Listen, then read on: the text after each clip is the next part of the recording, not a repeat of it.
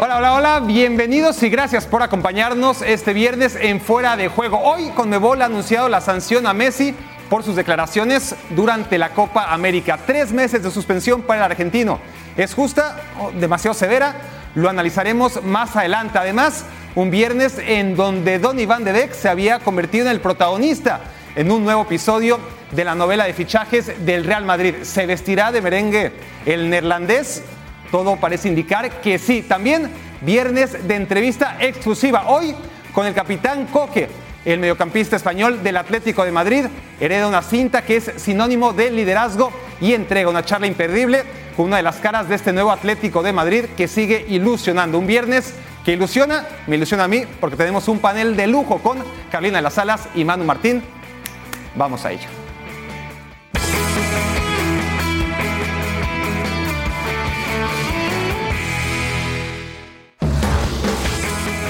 Ya que estamos, decíamos, con, con, dos miembros de fuera de juego que viven lejos de nuestros headquarters en Connecticut, pero bueno, Manu ya está aquí como escenografía, ¿no? Durante toda la semana es, no hemos es, logrado es volver a casa, es volver a casa. Sí, Carolina Las Salas, bienvenida otra vez. No es tu debut en fuera de juego, pero No, siempre no. eres muy bienvenida. Sí, bueno, muchísimas gracias y atenta, por supuesto, a toda la información, que lo que único que nos muestra con esos titulares es que este fútbol cada vez es más diferente a con el fútbol con el que terminamos nosotros creciendo. Cantidad de dinero que se saca, sanciones en donde no se hace respetar la palabra, así que hoy lo vamos a analizar en fuera de juego. Y una liga que ya ha empezado, la holandesa, es la primera liga. Han empezado ligas, pero en segunda categoría. La holandesa ha empezado hoy, mañana ya hay grandes partidos que creo que tú nos vas a contar, pero, pero hoy ya el PEC Solé ha perdido en casa 1-3 con el Vila en segundo. Bueno, tendrán que, que mejorar entonces en el PEC si no quieren tener problemas. tu de equipo, descenso. ¿no? El, El. Bola, cuando, lo- cuando estaba Van Schip me gustaba. Se fue Van Schip y ya no me interesa, la verdad. Pero bueno, todos- es, es un equipo. Yo te voy a decir que en España están preocupados con el PEC Solé en estos momentos. Creo que la portada de marca mañana va a ser el PEC Solé. donde no sé si estén preocupados, pero interesados deberían estar, Sí. es en los partidos de Supercopa que se vienen. Ya se jugó la Supercopa neerlandesa la semana pasada. Esta semana se juega Dortmund contra Bayern Múnich por la Supercopa en Alemania. Se juega el Community Shield entre Liverpool y City, probablemente los dos mejores equipos del mundo, al menos la temporada pasada. Y se juega, bueno, una Supercopa, quizás un título más o no, para el Paris Saint-Germain, que juega contra el campeón de Copa, el Stade Rennes. Pero antes de que se juegue fútbol, hay que hablar de las consecuencias del verano. Y el verano nos dejó a nivel de selecciones esta imagen, el partido por el tercer lugar, México estaba jugando la Copa Oro, Argentina y Chile se estaban disputando el premio de consolación en la Copa América, una vez que Brasil y Perú jugaban la final. Y esta imagen obviamente recorre el mundo, Medel y Messi, Messi que aguanta los envites del Pitbull, no, no agrede necesariamente al capitán chileno, pero sabemos, salió expulsado, había sido suspendido también, pero la suspensión equivalía a un solo partido por la roja, no por sus declaraciones. Hoy el comunicado oficial de Conmebol dice que ha suspendido a Lionel Messi por tres meses contados a partir del día siguiente, es decir, mañana para acabar pronto. En consecuencia, el jugador queda suspendido para disputar partidos oficiales y amistosos con su selección nacional. Dos, imponer al jugador Lionel Andrés Messi una multa de 50 mil dólares en virtud del artículo bla bla bla, que al final de cuentas ni siquiera va a pagar él, porque como dice este segundo punto del comunicado, lo se lo descontarán a la AFA y difícilmente la AFA, me imagino, se lo descontará a Messi. En el 3 y 4 vemos que contra esta decisión todavía cabe el recurso en la Cámara de Apelaciones previo pago de unos módicos 3 mil dólares. Así el comunicado de Conmebol. Que bueno, obviamente nadie esperaba, de por sí un viernes de agosto, pocos trabajan, eh, trabajamos, hay, que decirlo. Viernes de agosto, en la Conmebol, que iban a andar trabajando en la noche, pues sí, trabajaron, mandaron este comunicado y hay que decir que nuestro compañero en ESPN Argentina, Fernando Carlos, no estaba trabajando en ese momento, un- una labor ardua durante toda la semana, pero estaba cómodamente en su casa, listo para cenar y le llamamos y, está atendiendo a nuestra llamada. ¿No es así, Fernando Carlos? Un gusto saludarte. Gracias por atendernos aquí en Fuera de Juego. Para que nos hables de eso, ¿no? De, de esta primera reacción en Argentina tras la sorprendente, no por la sanción, sino por el momento, eh, sanción de Conmebol a Lionel Messi. Muchísimas gracias, Barak. ¿Cómo estás? Un saludo grande a todos los componentes de la mesa allí. Para mí, siempre un placer participar de las distintas ediciones de Fuera de Juego. Aquí en Argentina, precisamente en Buenos Aires, en una fría ciudad con una temperatura baja, recogiendo las primeras repercusiones de lo que fue la sanción por parte de la Conmebol a Lionel Messi. Una vez terminada su participación de la Argentina y de él mismo, del propio jugador del Barcelona, en esta Copa América, teniendo en cuenta sus fuertes declaraciones después del encuentro frente a Brasil y también después de su expulsión, teniendo en cuenta lo sucedido en aquel entredicho con Gary Medel frente a Chile en el encuentro válido por el tercer puesto. Un espacio de tiempo que no podrá vestir la camiseta de la selección argentina y además una multa económica. Lionel Messi se encontró con la sanción en Ibiza, descansando con, con su esposa y también con amigos, ¿sí? mientras busca reincorporarse a las filas de los entrenamientos del equipo de Ernesto Valverde. Una sanción que uno imaginaba iba a ser un tanto más dura, teniendo en cuenta los términos, lo sucedido justamente en Brasil en la última Copa América, pero que Messi sin dudas tendrá que acatar. Hasta el 2020, sin uno de los mejores jugadores del mundo con la camiseta celeste y blanca. Ahora, Fernando Carlos, honestamente, ¿afecta? La verdad, Barak, que acá se pensaba en una sanción mucho más dura, teniendo en cuenta los términos y los descalificativos que ha utilizado Lionel Messi, que no fueron para nada livianos. Pero es cierto, eh, Messi se pierde los dos amistosos en septiembre, los dos amistosos en octubre y además una multa económica. Más allá de esto, la Asociación del Fútbol Argentino ha comunicado hace un par de minutos que va a apelar justamente esa sanción ante el Tribunal de Disciplina de la Conmebol. También es cierto, y hay que destacarlo y hay que mencionarlo, que Messi y el cuerpo técnico encabezado por Lionel Scaloni habían consensuado no participar de estos amistosos. Es decir, ya se sabía de antemano, aún con Messi habilitado, que el jugador del Barcelona no iba a poder participar porque no lo iban a convocar, no lo iban a llamar. Por eso también acá se lo toma con cierta, no sé si simpatía, utilizamos aquí un término que fue una sanción para la tribuna, para mostrar autoridad por parte de la Conmebol, pero no tanto. Hay un ejemplo que lo grafica muy bien. Es como si aquí el gobierno o cualquier estado clausurase los peloteros, aquellos establecimientos para que los chicos, los niños, ¿sí? se diviertan, pasen sus horas, disfruten de vacaciones de invierno o de verano. Por ejemplo, lo clausuran, cierran sus puertas un sábado de 2 a 6 de la mañana evidentemente no va a ir nadie. Es una sanción, pero no es tal. Bueno, aquí con Messi me parece que la Conmebol quiso hacer lo mismo. Lo cierto es que, más allá que no lo convoque, Messi es una pérdida económica para la selección argentina, para la AFA, porque los amistosos no valen lo mismo, teniendo al 10 en cancha, firmando la planilla, que afuera, en una platea, observándolo a través de la televisión desde su Barcelona. Así que aquí las novedades, Barak, las primeras repercusiones para fuera de juego sobre la sanción a Lionel Messi. Muchas gracias, Fernando. Carlos, ya puedes irte a, recalentar la, la, cena en el microondas eh, en el frío argentino. Eh. A ver, está claro, ¿no? la, ayuda de Fernando Carlos nos ayuda en parte a esclarecer que, no pasa nada. Es decir, un mes se tomó la Conebol para determinar que Messi se va a perder los partidos que de todas formas iba a perder. El primero de las eliminatorias por la roja, que es lo que acarrea, no un partido oficial, y eso no lo iba a cambiar. Y bueno, dos amistosos que de todas formas no iba a jugar es prácticamente risible, ¿no? Lo que está haciendo la Conmebol, porque yo recuerdo cuando Messi termina en un partido de eliminatorias pasado eh, insultando al, árbitro de línea, que se le vieron las palabras y lo suspendieron por dos partidos de eliminatorias. Estamos hablando aquí de que le dijo corrupta la Conmebol, le dijo que habían organizado para que la final llegara a Brasil y es como si no pasara nada. Nos queda claro hoy que Messi necesita menos a la Conmebol que Conmebol a Messi. Mira, la sanción, la única sanción injusta es la, real, la que la del mm. partido. ¿Por qué es injusta? Porque la tarjeta roja era, injusta. Y ya lo hicieron ellos dos. Medel y, Messi no merecía una tarjeta roja. Es lo único. Lo demás es un absoluto ridículo. Porque se llama Messi porque él ya no iba a jugar y porque, y porque a, a, todo el mundo le interesa que Argentina esté en el próximo Mundial. Entonces, ¿dónde voy a sancionar a Messi? Donde no importa, donde no juega, donde son amistosos. No le voy a sancionar en las eliminatorias por lo que pueda pasar. Es un partido por la expulsión, nada más. Y un Lionel Messi que a final de cuentas ha sido más noticia muchas veces por los partidos que no juega con la selección que por aquellos que sí acaba jugando. Pero, ¿por qué estamos hablando de esto? Bueno, quienes no recuerden exactamente qué dijo Lionel Messi hace ya casi un mes, una vez que acabó el partido entre Chile y Argentina, vamos a recordar sus palabras, tomando en cuenta el contexto en el que Messi ya había hecho acusaciones severas tras la derrota días anteriores entre, entre Argentina y Brasil en el partido por las semifinales. Escuchemos lo que dijo Messi entonces tras ese partido por el tercer lugar. No, la verdad que no, tranquilo. Eh, creo que quedó visto lo que, lo que pasó, que con una amarilla se dice terminado para, para los dos, son cosas que, que suele pasar mucho en los partidos, en estos partidos de tensiones.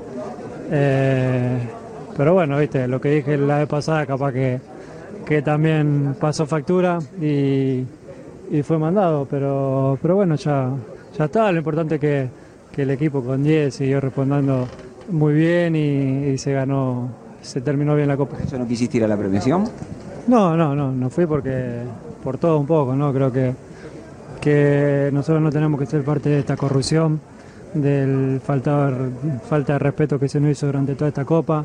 Nos vamos con la sensación de que, de que estábamos para más, de que hicimos tanto como Brasil como hoy los dos mejores partidos del campeonato, que fuimos en crecimiento desde, el principio hoy y que, no nos dejaron estar en la final. Lamentablemente, repito, la corrupción, los árbitros y, todo eso no permite que, la gente disfrute del fútbol, del show y, lo arruina un poco. ¿Imaginas a Brasil campeón? Y yo creo que no hay duda. Eh, lamentablemente eh, creo que, que, que está armada para Brasil. Ojalá, ojalá el VAR y los árbitros no tengan nada que ver en esta final y que Perú pueda competir porque tiene equipo para, para hacerlo, pero lo veo difícil.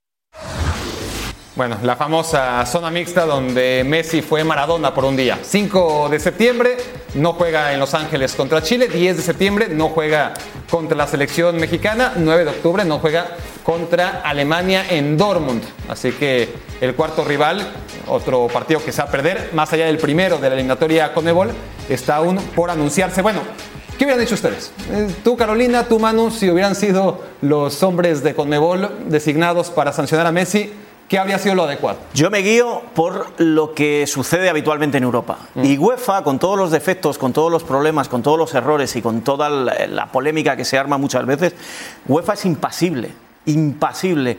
Eh, unas declaraciones de estas le hubiera costado a Messi, eh, no las hace después de un partido de Champions, no las hizo después del partido de Liverpool.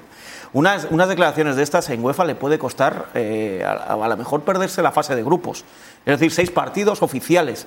Nada de amistosos. Los amistosos, ¿por qué no le han puesto partidos en lugar de ponerle meses? Claro. ¿Por qué no le han dicho, usted se va a perder seis partidos?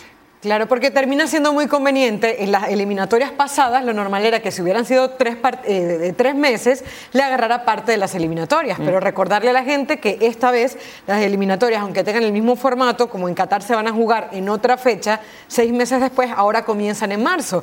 Entonces ellos se lavaron las manos y dijeron sencillamente, se pierde por tres meses y no se pierde por, por ejemplo, tres partidos ¿no? oficiales. Yo estoy completamente de acuerdo, más allá de que Messi merezca o no eh, ser aplaudido porque finalmente tomó la batuta o porque hizo de Maradona por un día, como tú lo decías, hay una realidad y es que tiene que por lo menos parecer... Eh, eh, eh, ofenderse la Conmebol ante las palabras de Messi. Entonces, y por otro lado, Messi ni siquiera pidió disculpas, porque si hubiese pedido disculpas, uno entiende, pero es que no, no hubo las disculpas tales. no públicas, se entiende que sí lo hizo a nivel privado, ¿no? Pues tampoco es algo que se haya oficializado. ¿Tú, Carolina, le hubieras dado seis, seis meses como propone, o seis partidos como propone Manu?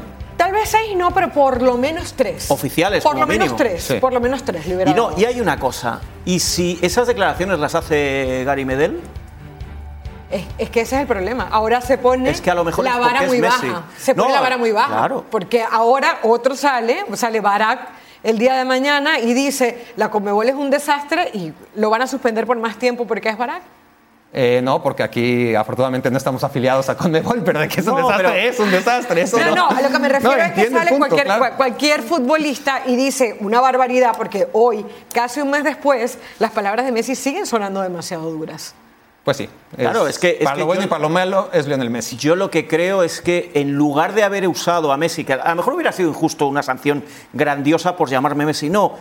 Llámese como usted quiera, pero una sanción de verdad. Lo único que han conseguido es eso, que ahora salga cualquier otro jugador de cualquier otro, de cualquier otro combinado, diga algo parecido en un, en un mal momento, en una zona mixta, ¿y qué le vas a hacer? Pero si a Messi le pusiste cuatro partidos amistosos de sanción, que es que son cuatro partidos amistosos de sanción, no son tres meses, que es que lo, lo disfrazan de esa manera, son cuatro amistosos. Barra libre entonces para poner en tela de juicio la honorabilidad de Conmebol de hoy en adelante. Es el precedente que han dejado tras la sanción virtual a Lionel Messi. El 14 de agosto en Turquía veremos un capítulo histórico en el fútbol. Se juega la Supercopa de Europa, es un torneo importante, pero no estamos hablando precisamente de lo que se juega en Liverpool y Chelsea, sino de quién va a arbitrar ese partido. Stephanie Frappard, árbitro francesa, por primera vez en la historia un partido de esa magnitud. Recordar que en Bundesliga y en la propia Liga Francesa, gracias a Frappard, ya han dirigido mujeres árbitros eh, partidos oficiales, pero estamos hablando de un torneo importante, de una copa como es la Supercopa Europea. ¿Y qué significa esto, Carolina, para el mundo del fútbol y las mujeres? Yo creo que es meritocracia, ¿no? Eh, hiciste bien un trabajo, te portaste bien en la final, sabes utilizar el VAR, que hoy no todos los árbitros lo saben utilizar, y mientras nosotros despotricábamos de alguna manera de cómo usaba el VAR o cómo usaba la Conmebol el VAR, ella en esa comparativa que hacíamos, porque coincidían las finales, eh, lo hizo muy bien. ¿Te refieres al Mundial Femenino? Al, al Mundial Femenino, en donde ella termina arbitrando. Entonces creo que es un poco de meritocracia y me gusta que la FIFA o en este caso la UEFA diga, eh, no es porque sea mujer que solamente va a arbitrar partidos de fútbol femenino. Si tiene la capacidad para hacerlo, pues que la llevamos hasta aquí, hasta donde se lo merece. Ahora, hay meritocracia, algo sin duda, si no es el 100%. Ahora, ¿hay un poco de demagogia también? Ese es el peligro, que se pueda ver como algo demagogo. Y si no se continúa con esta tónica y, y no sé si se va a seguir, ah, puede sonar muy a, a- a demagogia. Yo también creo, como Carolina, eh, y viendo cómo arbitró la final del Mundial, que se lo merece y que merece como cualquier árbitro, hombre o mujer. No hablemos de género, hablemos de, de capacidad. Y capacidad tiene solo un pero. 35 años. Posiblemente si un hombre con 35 años lo hubieran puesto en esa final, eh, en la final de la Supercopa, estaríamos criticándolo. Cuidado, eh, cuidado. Hablemos de ella como árbitro eh, eh, barra árbitra, pero no hablemos como mujer. No, claro. Y, si hablamos totalmente. así, y si hablamos, y si hablamos así, que nadie me entienda mal mis palabras, creo que 35, 35 años para un hombre, una mujer, una final europea, me parece demasiado pronto para, para alguien. No, y hoy es nuestra obligación aplaudir esta decisión, como es nuestra obligación el día después, o tan pronto como acabe el partido. Pero no como mujer, sino como Claro. ¿no? Decir si fue un buen o mal trabajo, independientemente del pero eso es lo que yo reclamo del otro lado, es decir, que no hablemos de género, que, Claro. que no presumamos de que una mujer arbitra, sino que una gran profesional arbitra una final, Sí.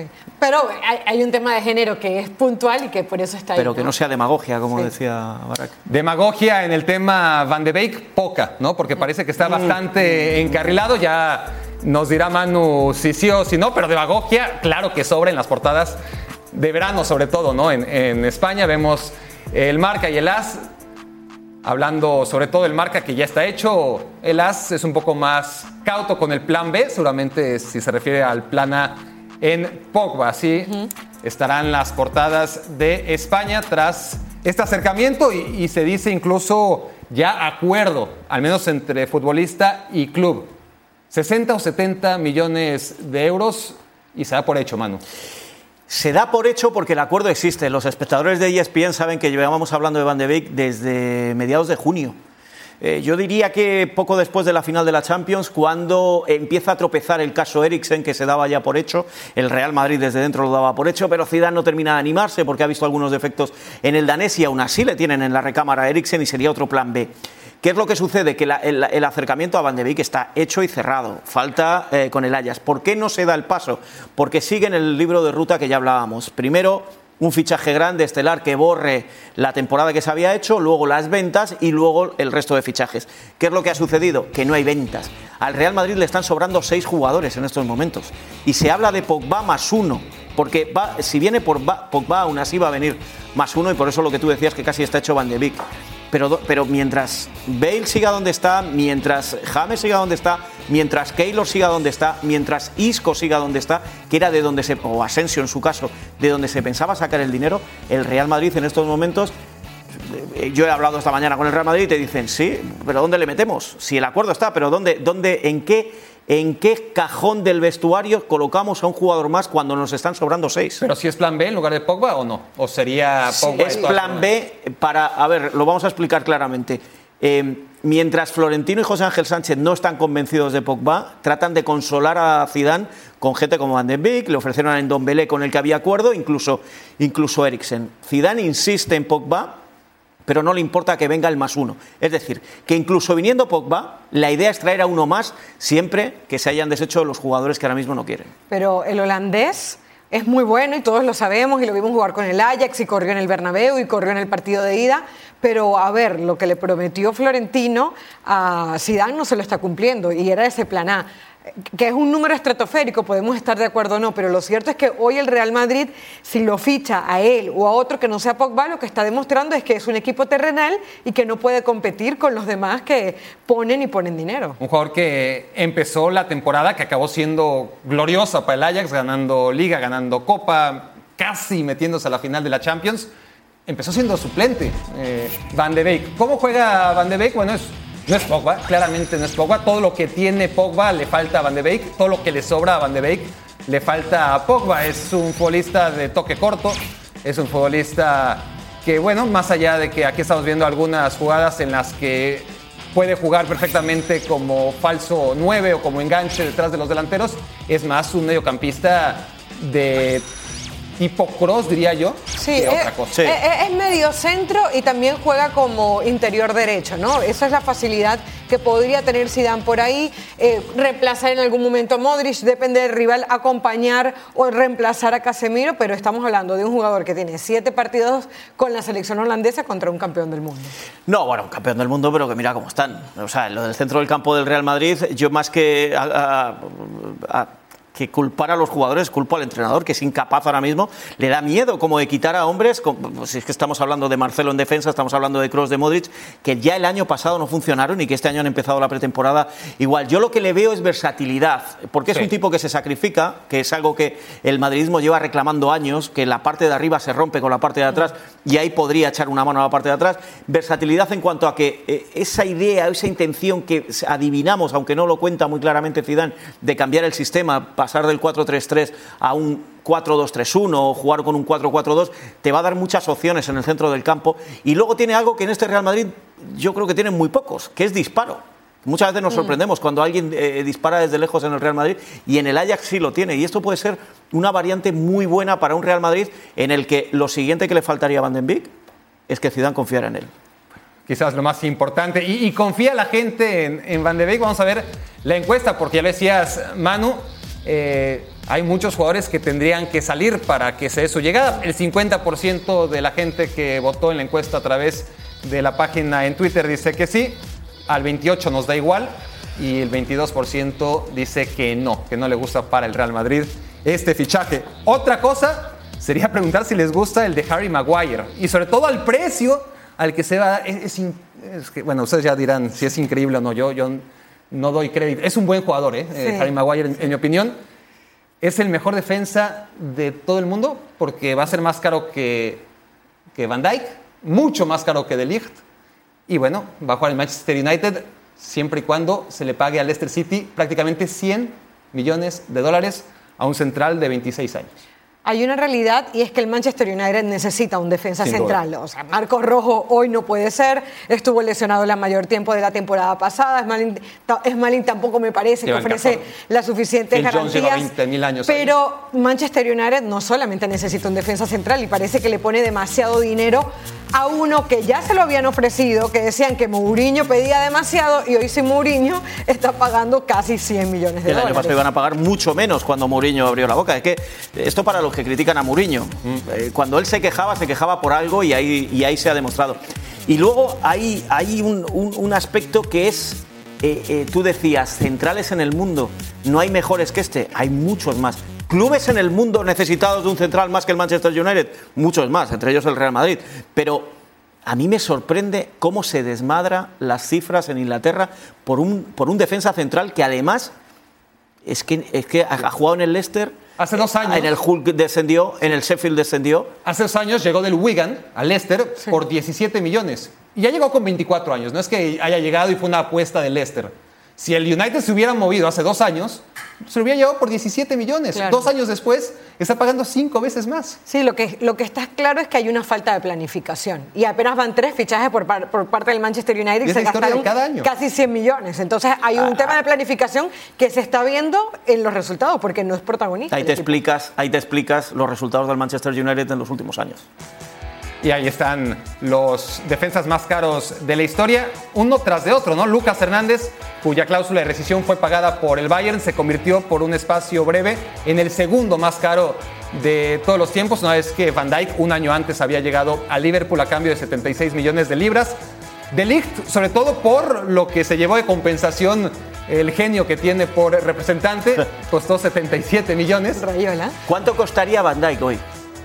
Bueno, ¿Cuánto el costaría? Esa es, esa es la cuestión. Ese sí Claro. es un Y era, gran- y era carísimo, era un escándalo llevarse a Van Dijk claro. del Southampton. ¿Cuánto Sí. costaría? Exacto, pero lo cierto es que tanto Van Dijk como De Ligt hoy son para mí mejores que él. Te voy a decir una cosa, cuando Pepe ficha por el Real Madrid, el Real Madrid paga 30 millones, que era el defensa más caro en aquel momento, nos llevamos todos las manos a la cabeza y luego fíjate el rendimiento que dio.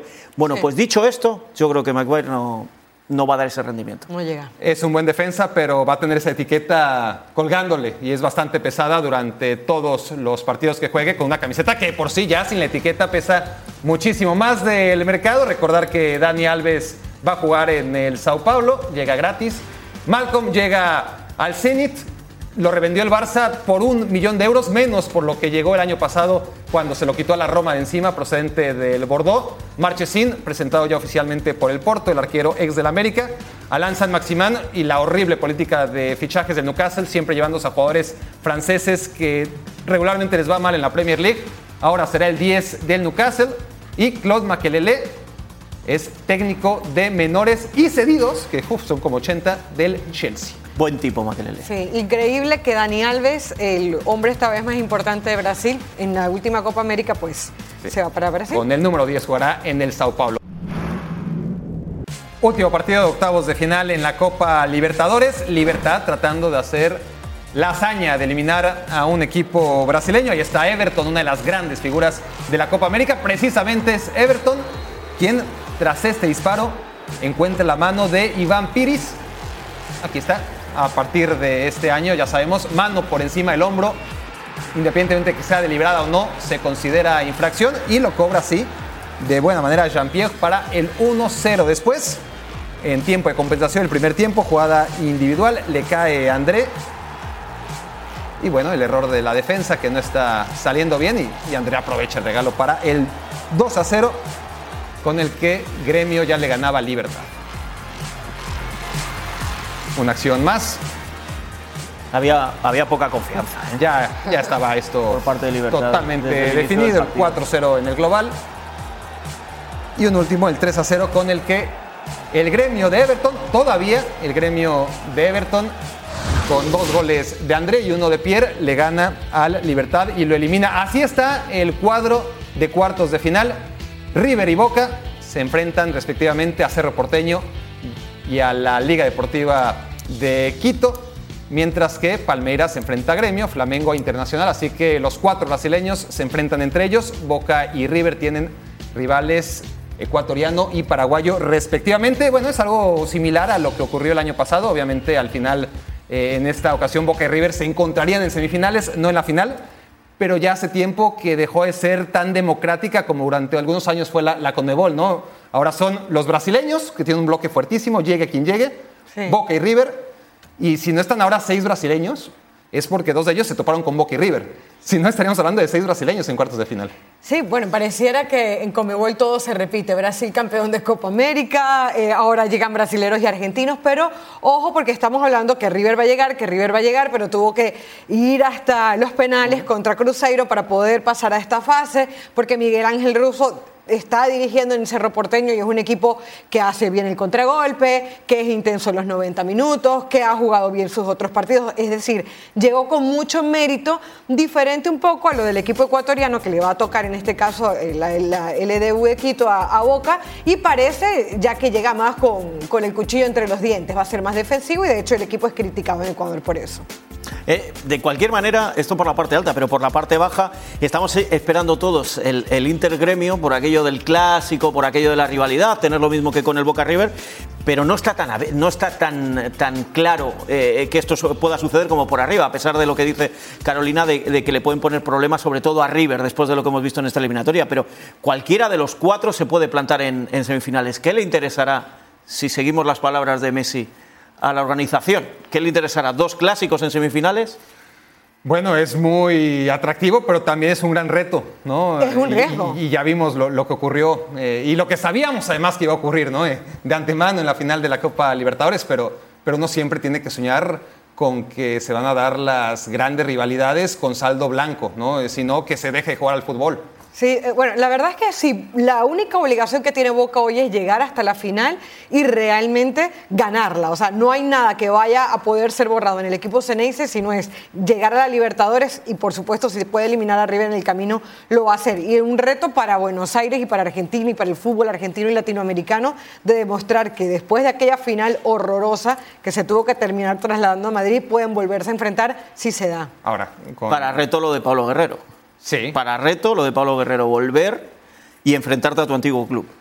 Tras esa suspensión y tras ser una de las figuras en la Copa América con la selección peruana, y, y sí, no, no le va a faltar presión al ya muy veterano y experimentado y hay, Pablo Guerrero. Y hay algo que, que, está pasando desapercibido, porque no es costumbre, pero este año, partido único en, en la final en Santiago de Chile, ya hay no, ya bueno, brasileños, argentinos, que, y en Chile mejor tenemos una final también divertida en Madrid. Bueno, hay que tenerle... No, por favor. Ahora, estamos obviando un poco, ya, ya tú avisabas, Caro, pero Cerro Porteño y LDU por algo están aquí. Claro, lo que decíamos, lo de, lo de Cerro, lo del equipo de Miguel Ángel A ver si no aguan las fiestas. Y, y, además, Gallardo se ha tenido que estar enfrentando eso constantemente. Hace jugar muy bien a su equipo, pero lo va desmembrando cada vez que el equipo va avanzando. Bueno, muy apetecibles los cuartos de final de la Copa Libertadores, sobre todo por las semifinales que ya se empiezan a perfilar. Imágenes de México y en concreto camino a San Luis, carretera a Guadalajara. El Atlético de Madrid ya se encuentra en territorio norteamericano, pero más abajo de donde viene de vapulear al Real Madrid y a las estrellas de la MLS. Ahora para enfrentar a su hermano adoptado, el San Luis. Así fue la llegada del Atlético a territorio mexicano. Cuando Diego Simeone llegó a cambiar la historia moderna del Atlético de Madrid, en el vestidor ya había un adolescente llamado Coque. Han pasado ocho años, casi nueve. Todos, todos los miembros de aquel vestidor se han ido. Alguno, como Costa, Diego Costa ha vuelto. El único que se ha mantenido ahí y ha aguantado la época de gloria de Simeone año tras año, temporada tras temporada, es hoy el nuevo capitán. Coque Resurrección tuvo la fortuna de hablar conmigo en entrevista para ESPN, un chico espectacular dentro y fuera de la cancha. Bueno, para mí es un orgullo ¿no? ser, el capitán de, de, Atlético Madrid. ¿no? He sido tercer capitán, he pasado por segundo capitán y esta temporada pues, bueno, soy, soy el primer capitán. ¿no? Orgullo y, satisfacción, ¿no? muchos, muchos años trabajando ¿no? en, el club, llevo desde los seis añitos en, dentro del club hasta, hasta el día de hoy, pues imagínate, ¿no? lo conozco a la perfección y bueno, ayudar, siendo, siendo la misma persona que soy, ayudar a, los compañeros que vienen, a los que están, eh, tanto en lo bueno, pues, sobre todo también en, en lo malo y bueno, eh, con muchas ganas y mucha ilusión, ¿no? Ojalá se hubiesen quedado todos los compañeros que, que estamos hablando, ¿no? Pues, eh, lo han dado todo por el Atlético Madrid, han conseguido grandísimas cosas aquí, pero bueno, eh, es un cambio de, ciclo importante, ha venido gente muy importante, gente con muchas ganas, con mucha ilusión, igual que los que estaban y esperemos que, hagamos una buena temporada. Y, y en tantos años que has vivido en este Atlético, tantos cambios de jugadores, ¿Consideras que había tanta suma de calidad en un plantel como la que hay ahora en esos entrenamientos? Sí, yo creo que bueno, había jugadores de grandísimo nivel antes y los hay ahora, ¿no? Eh, sí que es cierto que esta temporada tenemos muchas variantes, a lo mejor la temporada pasada no teníamos tantas, pero, pero bueno, al final eh, poco a poco pues eh, se va a ir viendo, ¿no? Yo lo que digo siempre que, que hay que valorar al equipo a final de temporada, no al principio, ¿no? Porque las expectativas pueden ser muy buenas, pero si no las cumples eh, no sirve para nada, ¿no? Entonces, bueno, habrá que evaluar al equipo eh, en función de lo que haga durante el año o durante los años, porque bueno, esto es un proyecto eh, en- en- a un corto y largo plazo, entonces bueno, es cuando hay que, que valorarlo ¿no? a final de, de temporada, porque al principio no podemos decir nada. Y si de expectativas hablamos, Joao Félix es, es tan bueno como parece. Tú que has entrenado ahora ya con él y, y empezado a jugar, ¿es tan bueno o no es para tanto Joao Félix? No, es un grandísimo futbolista, es un chico joven, tiene 19 años, todavía le queda muchísimo fútbol por delante, tiene muchísimas cosas por mejorar y, bueno, eh, tiene muchísima calidad, tiene mucha entrega, yo creo que, que va a ser uno un futbolista de los mejores del mundo, por eso se, se ha pagado lo que se ha pagado por él y bueno, poco a poco seguro que va a ir demostrando su calidad.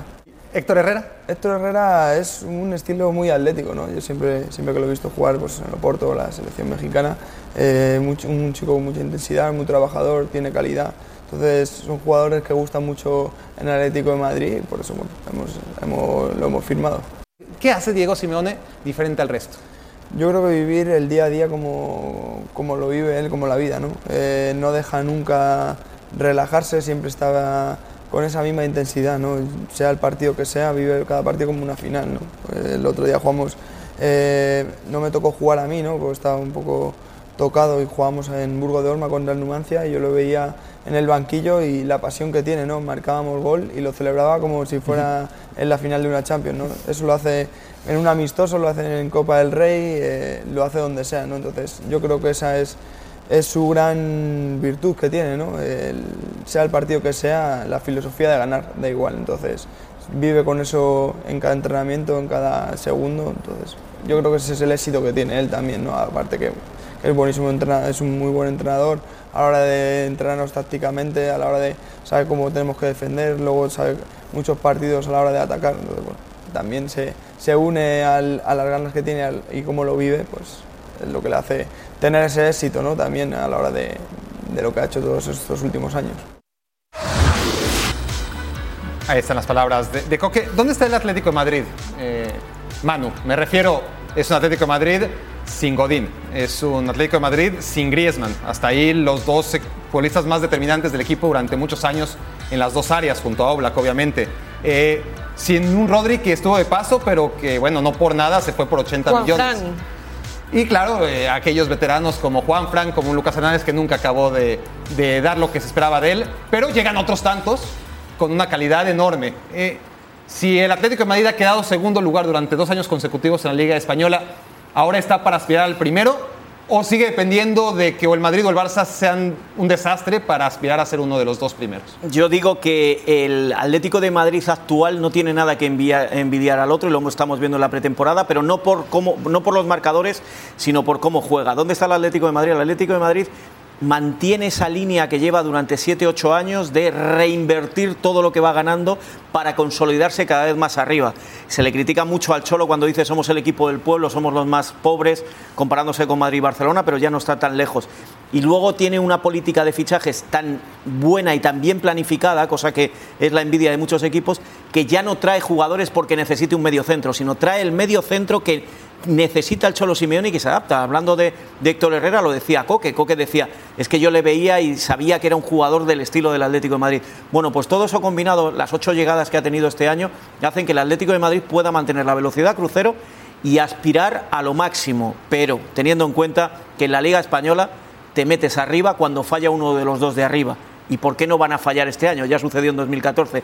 Y que luego la Champions es otra historia. Una buena fase de grupos y unos buenos sorteos en eliminatorias te, te pueden meter en la final.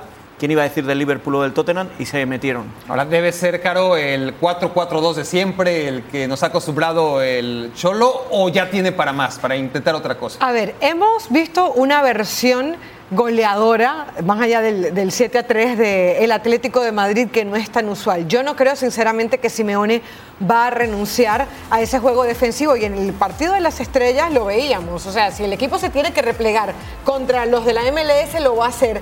Pero se ve un equipo más vertical y es que Simeone es un hombre inteligente y sabe que el discurso ya no se lo compraban en el último torneo, que habían de muchos de estos jugadores que se fueron estaban realmente molestos porque se jugó ante la Juve de la manera que se jugó en el partido de vuelta. Entonces, que Simeone no va a cambiar, no va a cambiar, pero que vas a tener a tu favor que te están llegando ocho jugadores nuevos y que vas a tener la posibilidad de ser un poquito más vertical y un Joao Félix que es totalmente amoldable y que lo vas a poder crear a la necesidad de tu equipo, no como un Griezmann que estaba desbocado por tener un poco más de fútbol. Un mes va a durar esa filosofía que tú dices, un mes.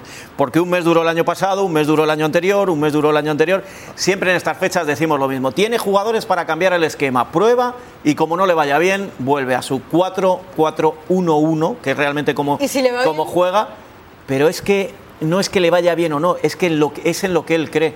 Y sale con tanta inseguridad cuando cambia el sistema que se le nota. Ahora- y al final vuelve. Volviendo al año pasado, que, que- que relatas, eh, al final ganarle la Supercopa al Real Madrid generó unas expectativas quizás desmedidas. ¿Se corre riesgo en estos amistosos que vuelva a tener más expectativas de la cuenta del Atlético de Madrid, que la acabe pesando? ¿Tú crees que el Atlético de Madrid fracasó la temporada pasada? No, pero la, la opinión pública en general, hay muchos que, que lo piensan. No, la- la- el único fracaso fue porque se crearon unas expectativas, Por eso. pero no por Pero es ganar que- ahí, sino porque la final de la Champions era en el Wanda. Pero el Era dinero que había invertido el Atlético de Madrid no es la del equipo pobre que nos quería hacer vender. Simeone, o sea, los Y no para chinos llegaron contra la y los chinos Sí, para llegaron contra meter la Juve, pero no queda, se- queda segundo en Liga y se está enfrentando a la Juventus de Cristiano Ronaldo. Sí, sí, y y, le que gana en habías el ganado Calder- 2 a y le 0. gana en el Wanda. Pero ¿cómo luego perdió? pasa lo- ¿Cómo sí, perdió? pero sí. Si nadie va a negar eso, pero en el conjunto de la temporada las expectativas no se cumplieron. Yo creo que el Atlético de Madrid, segundo en, en Liga, es más que suficiente para ellos. Bueno, vuelve a desatar la euforia el Atlético de Madrid.